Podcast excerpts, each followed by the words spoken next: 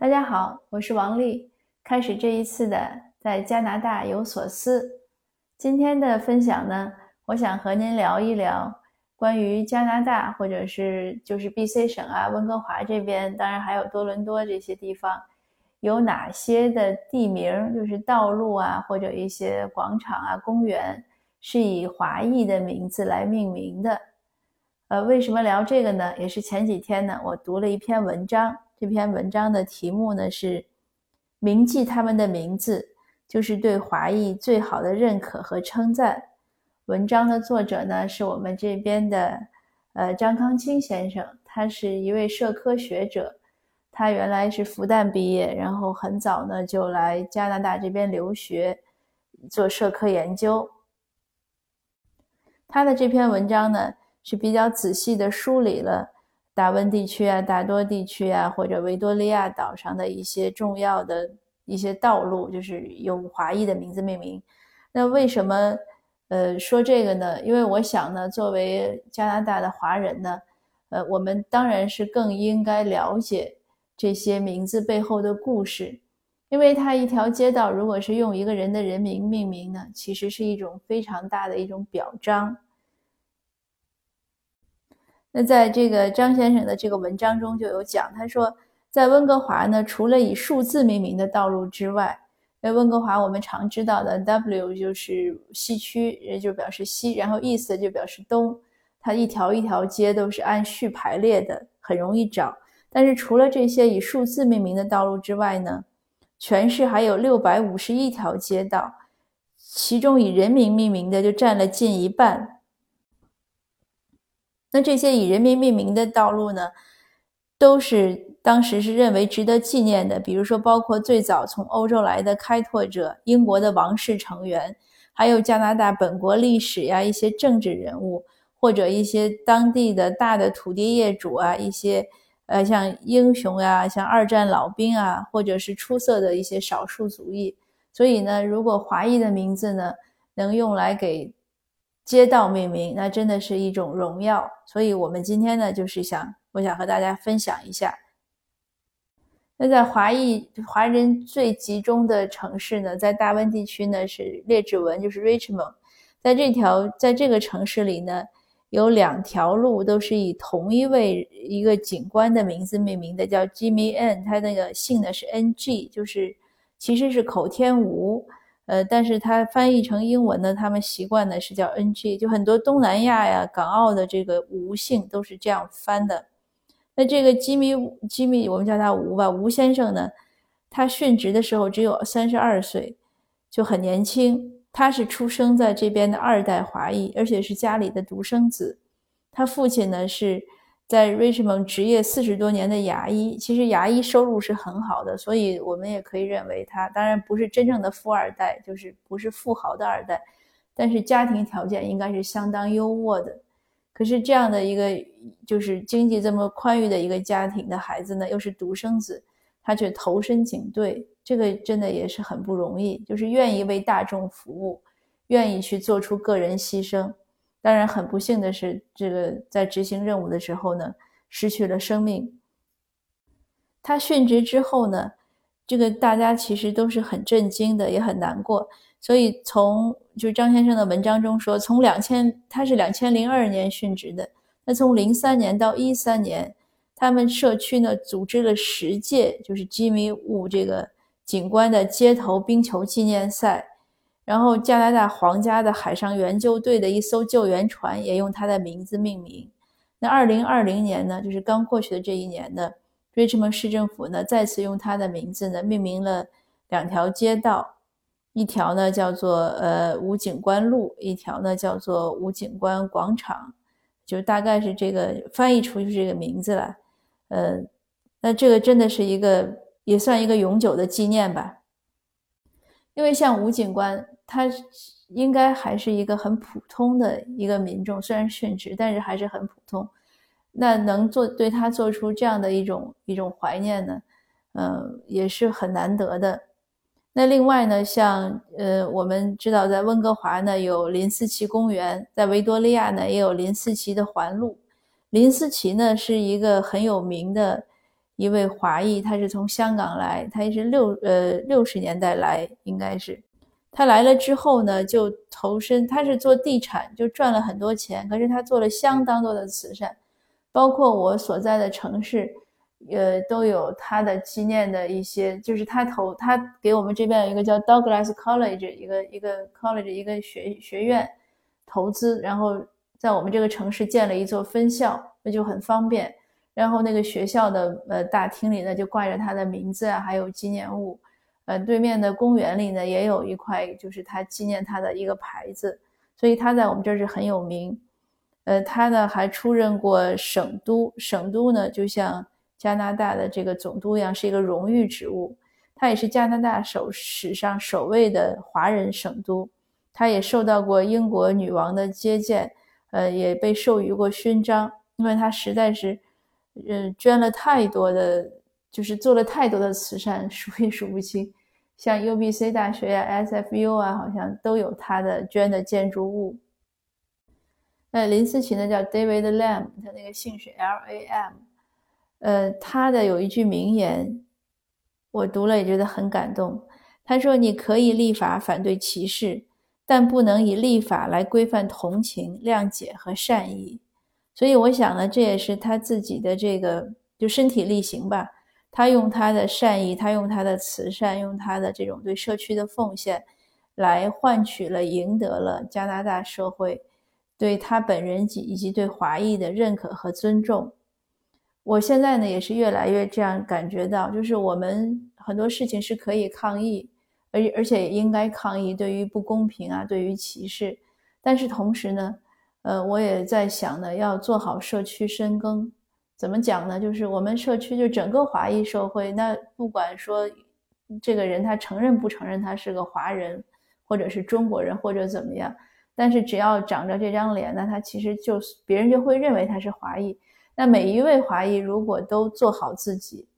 都能把很美好的这样的一些呃表现来展现给社会，都为社会做一些贡献。那华裔整体的这种力量呀，还有，呃，就是美誉度啊，我想相应的都是会增加的，因为我们常说世界是一面镜子嘛，你对他笑，他就会对你笑，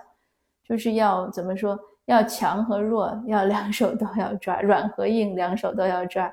呃，歧视呢，就是反歧视呢不能忘，但是同时呢，也要提升自己的软实力，这也是必须的。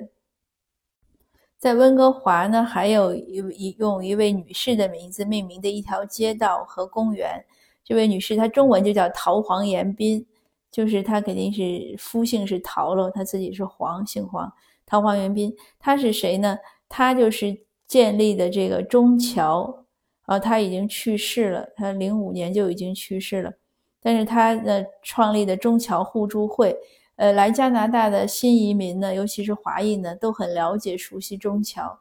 中侨呢，可以帮很多忙，给很多建议和指导，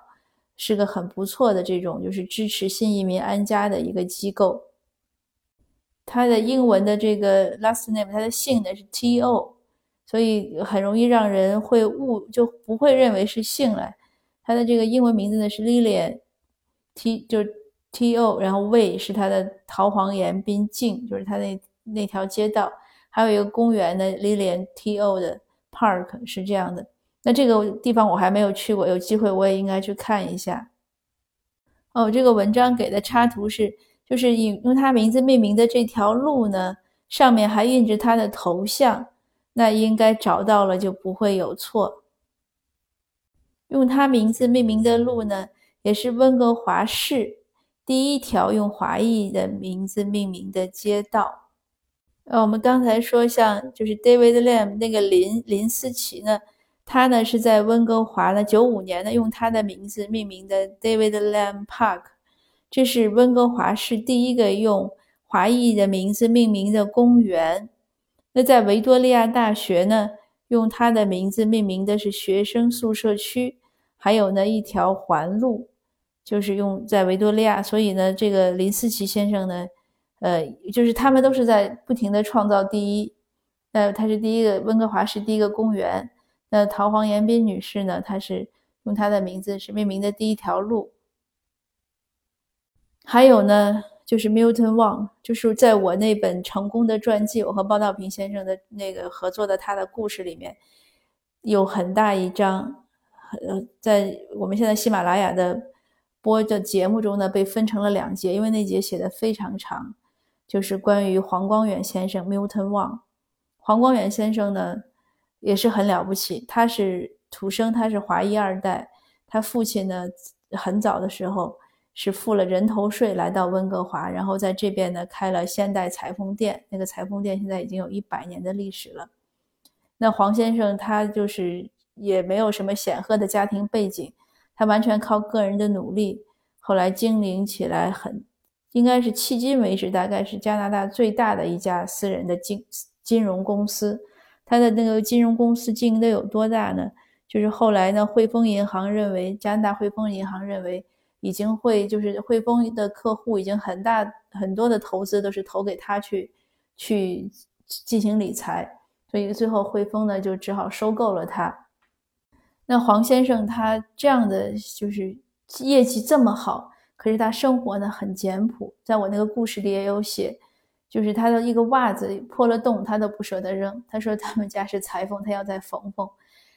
可是他对这个社会的贡献是非常多的，就是他捐的款的。我当时写作的时候，我查到的资料以及鲍先生讲的他的情况，就是根本写不完，太多了。所以我就选了最主要的一些，就哪一点说起来都是一个特别特别大的一个事情。比如说像我们的 Science World，就是温哥华的科学馆，就是当时他挑头。然后募集资金，最后成立了一个基金，然后用基金来维持这个科技馆的运营。那他也捐向救世军呀、红十字会，他还成立癌症协会，就是做很多很多事情，创立了加拿大的国际龙舟节。就几乎现在如果能说得到、说得到的，尤其像 B.C 省啊，或者呃温哥华大温地区的许多公益的事情或者大的项目。尤其是特别大的一些东西，只要能说得到的，你查一下，基本上都与黄光远先生有关。而且呢，黄光远先生他对原住民也非常关心。我读了一本他的传记，就是应该是回忆，就是大家对他在他去世之后，他家人采访的一些他的朋友的一些一些文章的合集。那在那个书里呢，有很多都写他对原住民非常关心。而且呢，深入到原住民的他们的生活啊、社会中，甚至于呢，当有些两个部落在有争斗的时候，他都会去帮忙调停。他是非常有大爱的人。他做了 SFU 的两届的校督，呃，应该呃校监，这也是建校以来 SFU 一九六三年建校以来唯一的华裔校监。呃，他也给 UBC 创立了一个 MBA 的计划。他在 SFU 又建了什么？就是那个剧院，就是真的是数不胜数。那他获得的荣誉呢，也是很多的，很多勋章啊、奖章啊。呃，温哥华政府呢给他颁了城市自由奖。那用他的名字命名的呢，也有街道和广场在温哥华市，就位于呃温哥华奥运村的黄光园广场，是二零一八年用他的名字来命名的。嗯，但是他去世已经有几年了，所以呢，我当时写那个写他的那个故事的时候呢，写到后来，我其实自己都落泪了。就是我们都知道很多平凡的英雄啊，或者很多慈善的人士啊，但是当你真正去了解他，听他们很多细节的故事，一些不为人知的故事的时候呢，你才知道哦，原来。他们的生活是那样的，而且他们的内心世界是是怎么样的，就是会有非常深刻和细致的了解。那不仅我写完落泪了，后来我发给包先生看，让他看的时候，因为我们合作嘛，那我他讲我写，我写完了，他也要再看一下。他看的时候，他说他也是流着眼泪读完的。那主播呢，那个翠翠读的时候，读的也是相当感动。所以，如果您还没有听我们那个节目呢，欢迎去听一下，真的是不错的。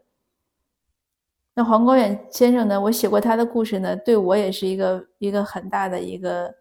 触动和鼓励。当然，我知道我可能这一辈子也没有办法像他做的那么多，做的那么优秀，但是我想我们都应该努力向他学习。在我的写作中呢，我总结他呢，我觉得他是结合了华裔和加拿大的主流文化的双重的优点。他有华人的坚韧不拔、隐忍友善、与人为善呀、助人为乐呀，就是而且很谦卑啊，种种这样的一些优点。